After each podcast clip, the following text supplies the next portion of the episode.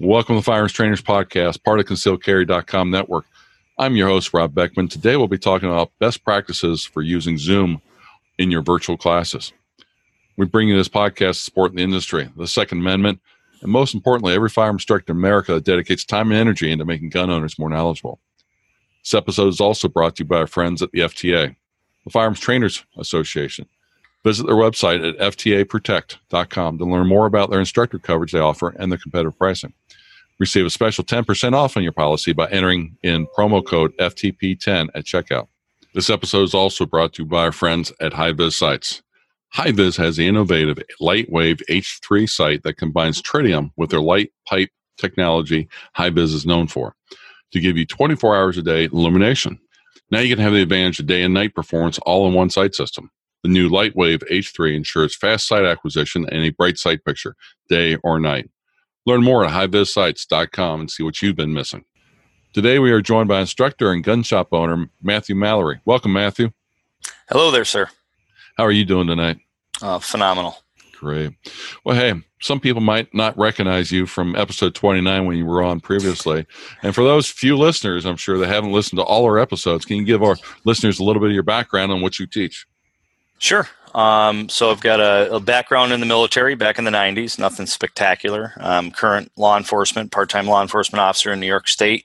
Do law enforcement training, rifle, pistol, shotgun, defensive tactics, taser, pepper spray, yada yada yada.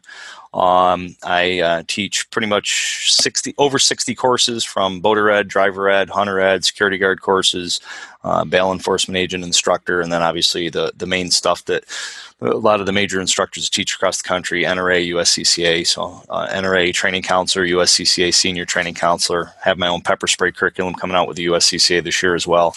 Um, and then a bunch of other stuff I probably forgot. Oh, that's really cool. Well, it's definitely, I think you've got plenty of uh, instruction experience. That will be very good. And i think this is uh, this is going to be the third part of our three part series talking about teaching during the covid crisis. And I think it might be one of the most important parts because as instructors, we need to make sure that we're engaging our students not only to comply with national standards, but also make sure they're learning what the information that we're trying to give them uh, gets gets through to them. It's a little bit different than being in person, but at the same time, with all the re- different restrictions going on around the country with COVID, I'm sure many of us have uh, listened and looked into what it would take to do a virtual class. And one of the more popular products for doing virtual classes is using Zoom. Definitely. Product. Uh, yeah, it's been a uh, it, has been good. We've been using Zoom for our show Meet the Pressers that we have on YouTube, and um, and and you kind of inspired us in that sense too to do the podcast a- aspect. We you know we wanted to do the YouTube stuff, but then thought, well, we got a whole other crowd, and we had some people watching the show that thought that it would be good to listen to it because they drive.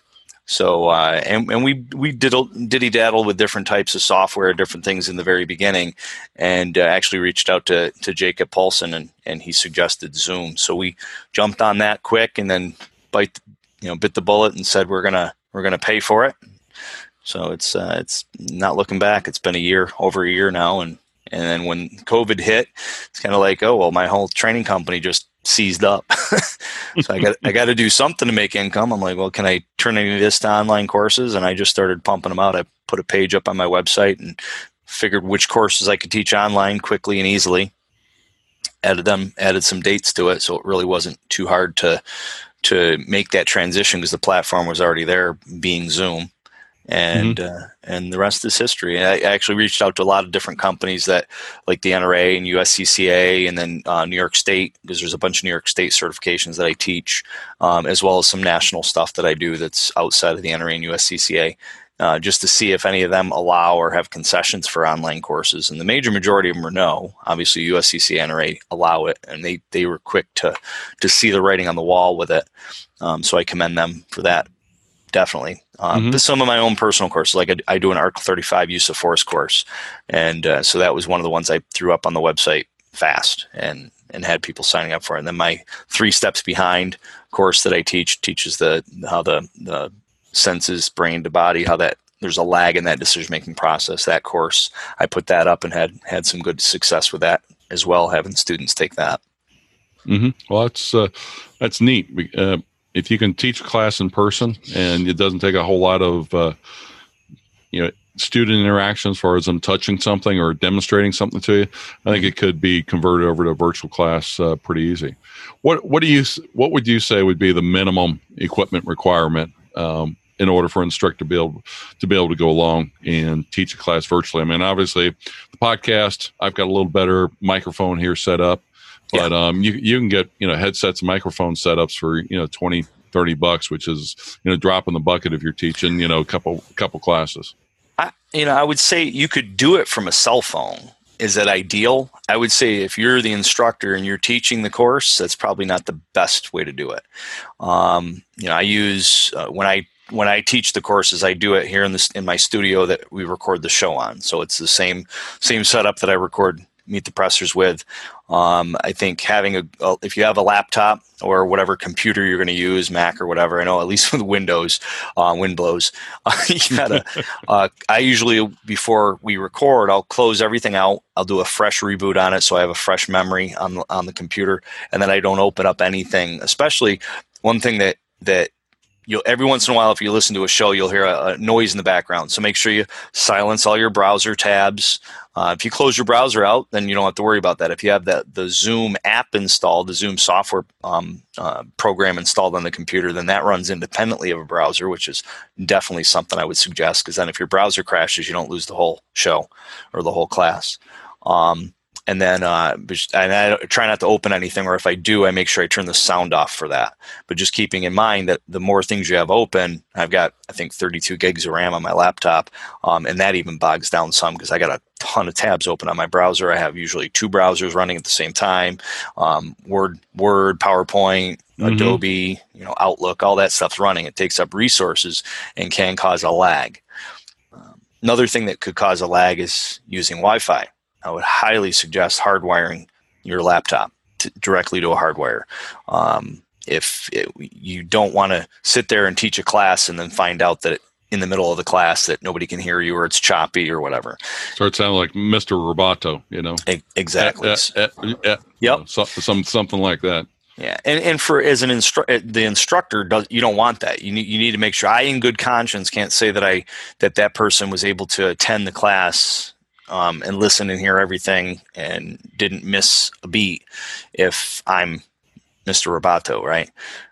Um, but that also goes to the students. I, I, give I send an email out to the students ahead of time prior to the class, way in advance of the class, giving them the link, telling them, you know, basically confirming that they've signed up for the course off the website, and then I tell them, you know, try to be in a quiet room, try to make sure you don't have distractions. You're in a course just like just like you would be in person.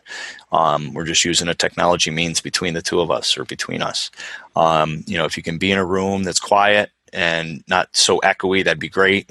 Good lighting, but it's not as important as the internet connection. The internet connection has to mm-hmm. be good, and Wi-Fi just doesn't cut it. I mean, Wi-Fi, you could be sitting right next to your router, and you're you're still going to have some sort of you know bleeps and blops and jumps and skips and you know and for a student that's not as bad. For the instructor that's that's that's just bad. That's that's like going to a class to teach a class in person and being in your walmart clothes your pajamas right? Mm-hmm. yeah. Well, that's where instructor's got to got to be on the top of his game to so the students even if they have a little bit of internet lag they uh, they still have you know the best possible course yep. uh, that you can provide you know, and that's something that you could say too. Instructors could say to their to their students when they get on there, say right up front, like if anybody's on Wi-Fi and it cuts out, or if you feel like if you think you missed something, or if I'm choppy because of your your connection, you know, I emphasize that because mine's hardwired. It's not me. Um, then let me know. I'll repeat it just like you would in a class. But mm-hmm. then also, just like in a class, you're going to want to look at the students' faces to see if they're raising their hand or if they're, you know, they got that look on their face like, what did he just say? So that way you can stop and you can read their expression and turn around and repeat something or ask them, oh, hey, you look like you have a question, Joe. Um, would you like me to repeat that? Did you hear me? You know, what's up? Yep, having uh, the microphone connection as well as uh, you know good video connection is extremely important, so that they can go along and you you can read their expressions as well as go along and hear the questions that come yeah. through. Another uh, way, kind of around, um, you still want to have those two, but know how to utilize the chat portion of the application because yep. that's where one of those to where if somebody doesn't want to interrupt you or you're in the middle of watching a video or whatever's going on, they can send something to you real quick to say, hey, you know, you know, I, I want to go over this when when the video is done. Yep, definitely. And it's it's a lot. It's a little. It's it's a lot to manage because you've got the chat, you've got the gallery view, you've got the instructor view. If you're sharing a screen, then you got to do that. Um, so there's a lot going on there. So to help with that, doing multiple screens. So I what I'll do is I'll have I have two computer screens. I have my laptop um, where I can do research, I can pull things up, I have the PowerPoint up, and then on the other screen is where I actually have the the images of everybody. So I can see everybody on that screen, and then if I need to share, I can share my laptop screen that has the PowerPoint on it. So then that way I can still see their face on one screen, and I can see the PowerPoint that I'm talking about on the other screen. And they, mm-hmm. you, can, you, people, you know, instructors can play around with that. They can put it on other, you know, they, you have to play with it, see what the best configuration for you is. But for me, even for the show, that's how I do it. I'll have the my my cameras in the middle of my big screen where I have everybody's collage of all the people that are on the show. And then on my left screen is where I'll do research or I'll have other things, browsers open, email if I need to email during the show to, to another guest that's coming on next. Because sometimes we'll, we'll, a lot of times we'll record back to back. Um, but anyway, we're kind of getting off off track yeah. there a little. Well, and I, what I would tell instructors too, if they haven't used Zoom before, you can go and download Zoom for free. Definitely, and, and, and you know, and play around with you and somebody else. It's free for two people. And, and you know learn what? all these things. It, right, free for two people, fourteen ninety nine for hundred up to hundred participants, and that's one host. So keep mm-hmm. that in mind. If you want to have multiple instructors, or you want to have multiple people run the run the class, then you, you're gonna have to, it's fourteen ninety nine per per host. Um, good point on that too. When you said to get on there and play around with it, why not instructor get an account, free account, and then talk to a relative in another state mm-hmm. hop on there, and then you can play with it with a relative while you're visually hanging out with them, right? While you're visually visiting with them and you're mm-hmm. being COVID compliant. exactly. Yeah, you got that that you know social physical physical distance, as uh, Clint calls it, right? Physical distancing. Yes. Yep. Yep. Because a couple of things that you're going to want to make sure you do, um, you know, from a security standpoint, is you want to put make passwords for your uh, meetings and that just that just allow make sure that somebody can't guess your number and then pop in on your class and do something inappropriate. Yeah you know and i i probably should be doing that. I don't and i don't do that for the show. And now that everybody knows somebody might pop in on us. But i just never have because i just the one thing i didn't want to do is have somebody not know the password or forget what the password is or whatever. But then I guess if they're getting the link, then they're getting the password with it. Yeah, it's all built into it. Yeah. So if they click the link, then it takes them to the show and they just logs them right in. But one thing that I, I didn't do before that I'm starting to do now, which I'm realizing I should have done in the beginning because it was a little backwards, but our waiting rooms. And I know we talked mm-hmm. about that before. Um, I, we didn't do waiting rooms before because we didn't want anybody sitting around waiting in a waiting room. But we have a specific order on our show that we do where we want everybody to be populated on the screen the right way. And in the past, what we do is we'd hop in there because I really didn't think of doing it as a waiting room. Um, so le- learning mistake, right? Um, we'd have them come in and then we like, oh, you know, Clint's running late. Any chance you can like log out? So Clint can log in, and then you can log in after. So then we'd basically have. we only had to do that with a couple people because Clint, Clint and I usually get on there in enough time. But that's irrelevant. That's not Mm-hmm. The, the, instructor aspect. But waiting rooms in this case would be perfect. Now, the only negative that I have seen and experienced myself with waiting rooms is you have to be on top of it. If you have a waiting room set up and you have multiple people coming in in waves, then if you start the class and then somebody comes late, well, now they're in a waiting room. And if you don't look, they're going to be sitting in a waiting room yeah. waiting and missing the class. Well, or you got to tell them what the policy is. I mean, if mm-hmm. like here in Ohio, we've got a strict time limit on you have to be in class. So if you right. are late to it, um, you know, by a certain amount, you know, you're you're not going to be able to uh, attend the class no matter how much you plead because we'd be breaking the law by doing that. And mm-hmm. that's that's where people need to know that up front versus it sounds like in your case where, you know, if they're 15, 20 minutes late, they could still join. They they just missed out on that little bit of information. Yeah, I mean, and that's probably a good thing to have. I don't have that issue. I've never had that issue with with any of the classes. I just know other Zoom sessions that I've been a part of. Um, I've seen that a lot where somebody has a waiting room and we get in there and then they're like, "Oh, I got to check the waiting room," and then they look, "Oh, we got people waiting. Hang on, let me let them in." Mhm. So I haven't had the issue personally with letting people in because all the classes that I did, everybody's early. I tell them I, in the email I send them, I say, make sure you're early, um, and they know from my in-person classes that if you know if they're late, then they might as well just not come. and if they don't tell me they're going to be um, not able to come, then they don't get a refund. So I, I'm, Mhm. I'm I'm pretty stern about that. Once you sign up and you pay for it, you show up. You you've paid for a seat. You know, it's it's. I printed a certificate. I put my time and effort into it. I, I cap classes at a certain amount, especially now with COVID. Yep. So if I if I cap the class and they take that seat, well, that means that's lost revenue for me and also lost seat for somebody else that could have actually gotten into the class because all my almost all my classes are are uh, capped out because they're just full. Yep. A couple other things I would suggest the instructors learn how to do properly is how to go along mute uh, uh, and unmute people. Yes, yes. because there will be somebody in your class and you Mhm. start hearing the kids in the background or you'll hear the dog barking in the background Mhm. and just like you and me are talking you know people can be talking simultaneously and you want to be able to mute that one person and you know what i do in front of before my classes start is i actually go along and introduce them a little bit to the interface so they understand that hey Hmm. you, you might you may be muted but this is how you unmute yourself so you can ask a question and that's that's worked out uh, very well because once people have that comfort level then you can mute them and you don't have to listen to the dog or the kids screaming in the background or you know what, what other what other kind of embarrassing things might be said in the background that you don't want everybody else to be hearing at the same time I just seen a, a um, TikTok video where the lady started to talk and her kid in the background swears, "I need help with this effing whatever," and she just stops and like dead. She's like, "Oh my goodness!" Total embarrassment, but it was it was hilarious. Hanging around with grandma too much is what the caption said. Um, so the the mute the mic that, that's an awesome idea. What I I tell them right off the get go. So that's one thing I add to it as far as that, you know, mute your mic unless you have to say something, you can unmute it at that point. Um, so I want everybody's mic muted because I'm the only one that's talking, right? It's like raising your hand. I, I look at it as like, oh, if you're sitting in class and you have a question, you raise your hand.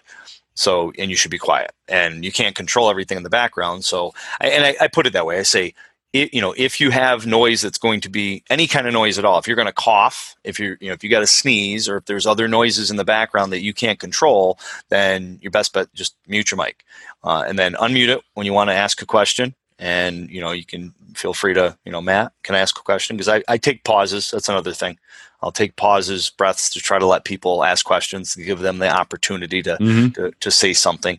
So that's a uh, instructor tidbit there. Try not to just keep talking, and talking, and talking, and not let the other person get any words in. Otherwise, Here, here's something that I just thought about, and uh, you and I do not have this problem because behind us there is pretty much you know no nothing else, um, so that people can't walk. But I know there's been a few times when I've been on other conference calls using Zoom, and if they've got the camera pointed in the wrong direction, you constantly see people walking back and forth to the kitchen. Or Mhm. pointing toward the bathroom, you know, you see you have people going, you know, walking in and out of the bathroom. Now you're not seeing anything you shouldn't be, yeah, but at the same time, you know, do you really want to see all that? And and that's one of the things where I just uh, jotted down a note that make sure the camera's pointed in a uh, good direction. That is um, not point, you know, it's not pointing at the kitchen or a bathroom or some. Or here's another one pointed at a window because it may not Yeah, sound, um, uh, you know, like big problem. But if you if they've got sunshine behind them, yeah. you may you may not be able to see them at all because they'll be washed out.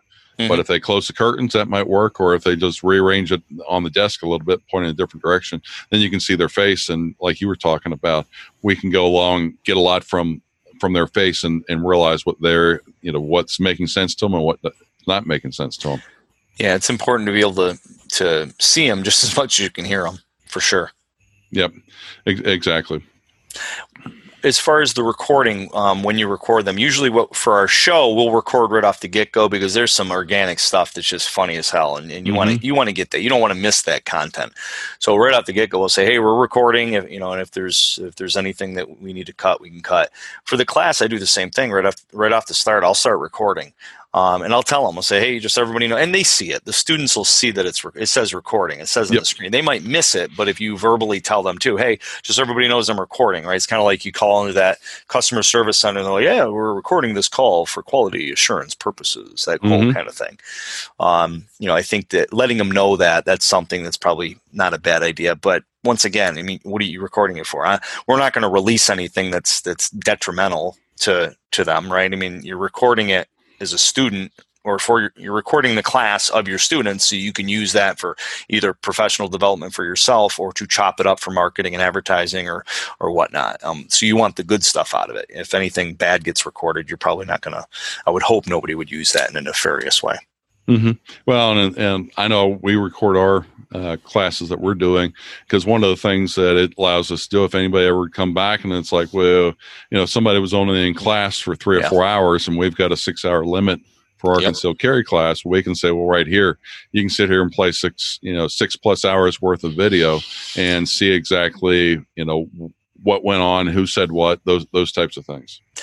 That's an excellent point too. And if you take that and you move forward with that and say, what about court, right? You mm-hmm. have a you have a curriculum that you teach, and if you get called into court, you're going to have to show the curriculum to prove that you. And I'm I'm dealing with this now with a, a student that shot his girlfriend uh, in the head and killed her, and he's he's bringing up, oh, you know, I was, oh, you know, I, it was this, it was that. He's trying to blame on everybody but himself being negligent, um, even though he was a Na- Navy officer, so he was trained before me in firearms. But mm-hmm. you know, of course, um, so using that video in court, right? I mean, you could say, well, no, this is what exactly what we taught. See, this person, you know, shaking his head, he understood you know, I'm, he's negligent because yep. he understood it. He's shaking his head to, yeah, don't point the gun at a, uh, don't put your finger on the trigger or whatever. So that, yep. that it can also help you there too. So it's twofold. Yeah, and and today's like litigious uh, society, um, you never know when somebody's going to come back and mm. you know, see you for any number of things. And having a, a, recording that you can show exactly what they were doing, what you were doing, um, might just come in real handy. I always refer to the the lawsuits that are out there because people are like, "Oh, well, you know, I'm I'm within the law. I can defend myself." I'm like, "Okay, yeah, well, somebody sued somebody for somebody sued McDonald's for hot coffee being spilt on them. You know, back when there was no such thing as iced coffee. I mean, you buy coffee, you expect it to be hot, and then you're going to sue somebody and get mm-hmm. money. So, anybody sues anybody for anything back then, even to this day, even more so this day. Yeah. Well, if, there, if there's a lawyer around, they can f- figure out some reason to uh, sue you. Yeah. Now, how successful they will be will all be dependent upon the courts, and that's uh, true. And that's a big gamble. You know, and sometimes it doesn't. I know we're getting off track here, but sometimes it doesn't even matter if they win it. I mean, you know, you look at George Zimmerman's case. That case right there. Mm-hmm. You know, she she took that district attorney took the case because she was running for election. It was a political thing for her. She didn't care if she wanted or lost it. She just wanted that that case to be her crowning glory to get reelected. Yep, the name out there in their media all the time, and yep. and you know George, you know, cost him what two and a half million dollars, I think, to be found innocent. Mm-hmm. So, yep, yep. So, a couple other points that I made, a couple other notes that I made that I wanted to talk about. Um, you know, treat it as if it's a it's a normal course where you've got students sitting in front of you right? Use props. Make sure you show your face. Try not to do death by PowerPoint. That, that that's not what you want to do with a Zoom meeting. It, you're going to be kind of feeling like that's the case, and you're going to want to just. I think I did my very first class I did after COVID kicked off um, online. I did the PowerPoint the whole time, and I got done. I'm like, that just didn't feel. You know, it just didn't feel right. So everyone after that, I basically had my face up there and and you can see the gallery. So there's different ways you can arrange it for them to see and ask them. Ask them that. Say, okay, what do you guys see on your screen right now? Just to make sure, especially in the beginning, just to make sure you understand what they're seeing to make sure they're seeing what you want them to see. Yeah, because um, computer is going to look different than a tablet, going to yep. be looking at than a smartphone. Yep. And you know, if that's all they have is a smartphone, you know, the the old you know Apple i9 or something yeah. with a three inch screen on it, you may have to adjust a little bit for it. Versus you know, if they've got a new, yeah. what is it, the iPhone X, you know, with the five inch screen on it, six inch, some, something huge. It seems like. Hmm. Got to carry a holster around for it. The uh, and that makes a good point. Maybe put and I, I haven't done this, but maybe I will put this, put it in there. So you know, you're please uh, the bigger the screen, the better, so that you can see things in full detail. Um, not required, maybe, but the bigger the better because then you'll have you'll be able to see it in the best details. And if you put in the concept like, do you want to teach a class with a 32 inch monitor to 20 people? Or would it be better to have like a 42 or a 65 inch TV that, that are people can see better, right? And be able to see it a lot better. Mm-hmm. Yep. Always think about how it looks to the uh, to the student on the, on the other end, and uh, you know adjust appropriately. One thing that's um, that was a little bit of a trick or a little bit of a, a, a Achilles heel, getting the audio to play on the other end. Mm-hmm. There, there is a, a, a, selection in there. It can be done. Um, takes a little bit of finding it and digging around for it. Um, but I know in the beginning, I, I didn't know I couldn't find it, and I had to use my mic and stick my my microphone in my earpiece of my to, for them to hear it. And I'm like, there's got to be a better way than this. Mm-hmm. Um, so it's com- uh, play computer audio. Um, I yep, when, when you when you share the screen, you can uh, select yep. the play computer audio. But it's which, like uh, two or three menus down, and it's kind of hidden or something. So it's there. You just got to find it, mm-hmm. and that you definitely want to do that because then the students will be able to hear the audio if you're playing videos in your in the class. Mm-hmm. Yep, and the, with today's uh, multimedia generation, um, even if you're doing a PowerPoint without uh, audio, there's probably going to be some videos that you want to show them to reinforce those uh, points on it. So definitely, definitely. How do you handle breaks normally? You know, I mean, obviously when we're doing it in person, we kind of you know know when people start getting antsy and yep. we need to give them a break. How do you how do you manage that, Matthew? So I um the way I do it in person is I'll have it built into the PowerPoint. I'll have the PowerPoint up, and then I'll have specific breaks set in there, and then I'll ask. You know, in the first break, I'll give them because I'll usually, you know, I could go a little ways, and then I have the break. I say, everybody take a ten minute break, and then when I get to the next break, I'll ask them. I say, does anybody need a break? And a lot of times that'll cut time out of my course, and no, I'm good. If nobody says, well, yeah, I need it. Okay, all right. One person says I need a break, then I put everybody on break. Um, in the Zoom, PowerPoint, right? I still have the the break set up in there. So when we come to that screen, I say, okay, everybody take a break, and then I let everybody take the break. Um, but I also let them know if anybody has an emergency or you have to step away, you have to send me a, a, a message. Chat message. message. Chat message. If you do not send me a chat message and I look up and you're not there, you basically just left without letting me know, and you may not get a certificate. Um, because I'll tell them if you have an emergency and you have to step away, I understand that, but I just need to know where you went. And if you have an emergency and you step away, that might be time for me to take a break. I might say, "Hey, Joe's got to step away for five minutes. His you know kid just jumped off the roof into the pool and he needs to go scold him or whatever." Um, so in a case like that, I'll I'll take a break. I'll say, "All right, everybody, take a break. Take five minutes, and then they reconvene. And and sometimes you have to be kind of because now they get up, they go get something to eat, they say hi to the family. So I've had one or two stragglers come back a few, couple minutes later. So um, I learned from that, and now we just say, listen, I want you back in your seat, ready to go at this time, and I give them a, a, a time frame. And I mm-hmm. usually try to try to keep it rounded up, rounded down, whatever, just a, a minute or so, just to make sure that it's um, it's it's a number they can. Versus ten minutes, well, it's been about it's been about ten minutes versus right. Oh wow, he said eight. It's eight, right? Mm-hmm. So yep. give them give them a time and a clock versus giving you know just hey everybody take ten minutes. Yeah, basic classroom management. You give them yep. the times and the, and they come back for that. Yeah, exactly. That's for sure. Uh, what other suggestions do you have? Uh, best practice for running Zoom virtual training? Well, if we if we look in the uh, the actual setup, right? The topic i'll put the topic in of, of the actual class and then description. I don't it says optional. I usually don't put the description in there. I usually have a canned description that i'll email to the to the uh, students. Um, when obviously put the, the, time the time or the date and time that it starts duration uh, put the duration in there so that it shows up in the calendar for that window right? If it's a half an hour class an hour class two three four six eight hour class you want to make sure you select that amount of time so that way it's showing up correctly in the calendar when you export it, which I'll talk about in a second. Um, you know, recurring meeting, I, I, haven't done any like that. That there is that option.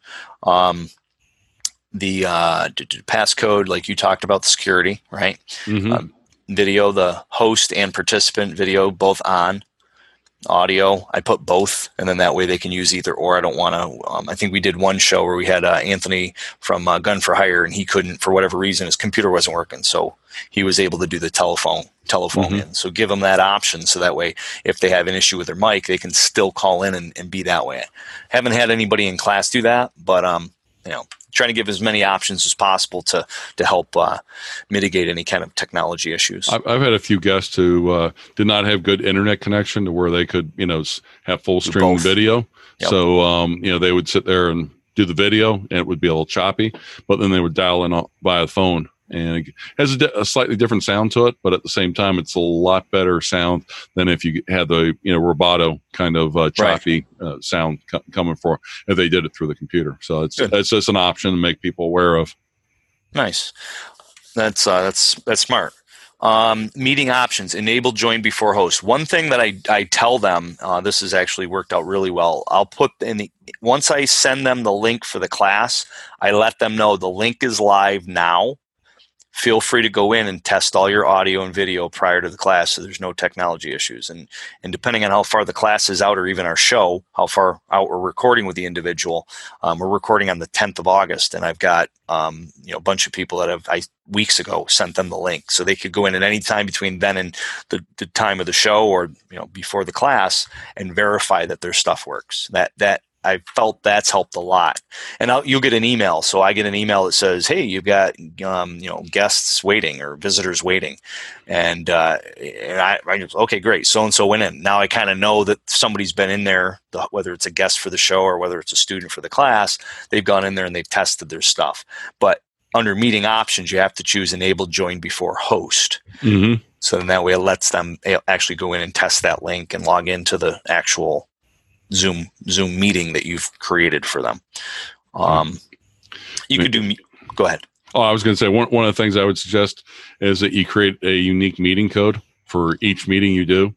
Um, that prevents people from jumping in on top of another meeting. Uh, like, i.e., if I use the same meeting code for this podcast as I did the last one, if somebody would accidentally press it or want to try to test things out, they could all of a sudden pop up in the middle of this, uh, which wouldn't necessarily be good uh, for it. So you're saying the personal meeting ID, you don't use that then? You use it uh, generate automatically for the meeting ID? Yep. Yeah. So every every class has a unique meeting yep. ID. Definitely. Yeah, especially because in your in your case, um, especially where you're telling people to test it, you mm-hmm. don't want to be you know doing a class at you know eight o'clock at night and all of a sudden have right. next week's students come popping in there and, yep. and popping out. Yeah, and and you know um, one thing that Clint and I have run across because we have our own individual Zoom accounts, but together we created one account for the show. So we log into that one. I log into that one for the show to record the show. He logs in with his personal. Well, when he's teaching a class like he just the um, the one we did the other day, he used our Zoom account because that's the the main account that we're paying for for the show, and then I use my personal account to log into the as as a guest on or a, you know guest speaker or mm-hmm. whatever on his uh, class. Um, so that's another thing to think of. You know, if you if you're paying for it, you're paying for one account, um, and you might have to kind of play around with it a little bit like that. If there's multiple instructors that are going to help instruct with the class, everybody's going to have to have their own their own um, Zoom access, and then whatever one you're paying for is going to be the one that's going to have the control or should yep. have the control. Yeah. Um, but that, that's a good point as far as generate automatically. That's I've always done that. I've never done the personal meeting ID. I've always just every single class, every single uh, show, every ge- every guest um, that we've recorded with, uh, I've always done generate automatically just because that's the default, and I've never really wanted. I had a situation at work during my full time job mm-hmm. where somebody uh, went along and used their uh, you know static meeting ID code, and all of a sudden, um, you know, meetings got on top of one another, and and it was a uh, confusion, a meeting in confusion because one, there were multiple topics, multiple customers, not a good sight. So Don't somebody comes, somebody comes in and goes, "Is this the back, basket weaving class?" Basket no, weaving 101? no, this this is the, this is the tree climbing class. And like, mm. wait a minute, I don't, I, am not, I, am not here for tree climbing. Yep, yeah, was, there was one of those and and that's and, and that's a good point with uh, setting it up. When you set it up be consistent with it right? Know know exactly what buttons you're clicking what buttons you're checking mm-hmm. etc so that way when you set it up you you're, you're setting it up the same way every time. That was part of my issue with not using the waiting room. I'm like ah, i don't need a waiting room. And i just kind of i never checked it. And then i got thinking i'm like wait a minute. We could use the waiting room and that'd be a way to to to buffer the way we want people to come into the into the class, which was kind of neat, or come mm-hmm. into the sh- come into our show. That is, I mean, yeah. Although that that works uh, doesn't work if you do the um, allow allow to join the meeting, you know, before host. So that's one of those that you got to play around with. Mm-hmm. So, as we said, try out the options and see how they work, so you understand uh, what'll work for you. Yep. And then you and then the recording you can do either on the local computer or in the cloud. Which mm-hmm. I've always just lo- done local computer. Uh, and then when it's done, once you're done with it and you exit out of the the the class, then it'll start to convert and download to your local local hard drive. Mm-hmm. And save it there, and then you can share it. Yeah, and then once they save to. it, exactly. Then once they save it, then I have the link, and then what I'll do is I'll export it to Excel. I mean, I'm sorry, to uh, Outlook, and then I'll send the that to everybody. So I'll do a BCC and send that uh, calendar calendar invite out to everybody that um that needs to to get it. Mm-hmm. Well, that's good. Well, I think uh, get, hopefully we've given all the instructors a lot of things to think about and putting on some good quality virtual classes um, in this three part series. Um, question we've got for you, Matthew. We've asked all our guests this year, but what books are you reading to further your education? Well, I know the book that I probably should be reading more is the Bible but uh, I know I've uh, I've been doing a lot of reading on New York bills because they seem to be shoving a lot of them down our throat between um, defunding the police and uh, de- disarming the peace officers in New York State. So I've been doing a lot of reading on those too because I'm uh, getting ready to once they allow us to. I want to set up some meetings down in Albany and go down and meet with some politicians and um, meet with them face to face about some of these crazy bills that they're coming out with and try to see if I can uh, rationalize and make them think twice about some of the stuff that they're starting to enact. Mm-hmm. Well, that's good. Uh, definitely uh, good to stay up, stay up in legislation that's coming down because uh, once it's passed, then you've got even a steeper hill to climb up to in order to get them to uh, repeal legislation. Yeah, one of the ones that I um, I went down to Albany last June. They wanted to get the username and password for every social media account you had. If you're applying for a pistol license, you'd have to turn that over for them to vet it before they approved your pistol license. yeah. That would be a problem. Yeah. yeah. Well, by the time I walked out of the uh, out of the uh, Senator Parker's chambers and talking to his uh, his legal his legal aid, it was uh, she said that they were going to take it take that out of the bill. So well, that was good. yeah. Well, shows what can happen if you if you take a little initiative and contact your yeah. uh, representatives. We may uh, make fun of politicians and things like that all the time, but they are the ones that are creating the laws. And if they don't know what our thoughts are, then we can't really necessarily blame them for creating laws that we don't like. Very true. Hey. Matthew, where, where can people find more information about you and the classes you're teaching? Sure. So psanded.com, or if uh, that's confusing, it can be publicsafetyandeducation.com, all one word, um, as well as uh, on that page, you'll see a link to Meet the Pressers, our show on YouTube. Okay. Yep. And we'll have those in the show notes as always. So thank you, Matthew, for your time tonight. Thank you, sir. Stay well, safe. A, you too. That's a wrap for this episode. We have a few requests. Share this episode with your friends on Facebook, Instagram, and Twitter. Encourage others to listen and subscribe. Um, one of the reasons we did this three part series is to get this information out there. There's too many instructors out there that don't know about how to put on virtual training classes effectively, and we want to help them in put, putting classes on that are effective. If you have any ideas for episodes, questions, or feedback, email us at ftp at concealedcarry.com. Visit our sponsors, especially the Firearms Trainers Association at FTAProtect.com and check out their instructor insurance. Being a responsible instructor means having insurance coverage. Remember, use promo code FTP10 for 10% off at checkout. Like and rate our podcast. Check out the other concealedcarry.com network podcasts also.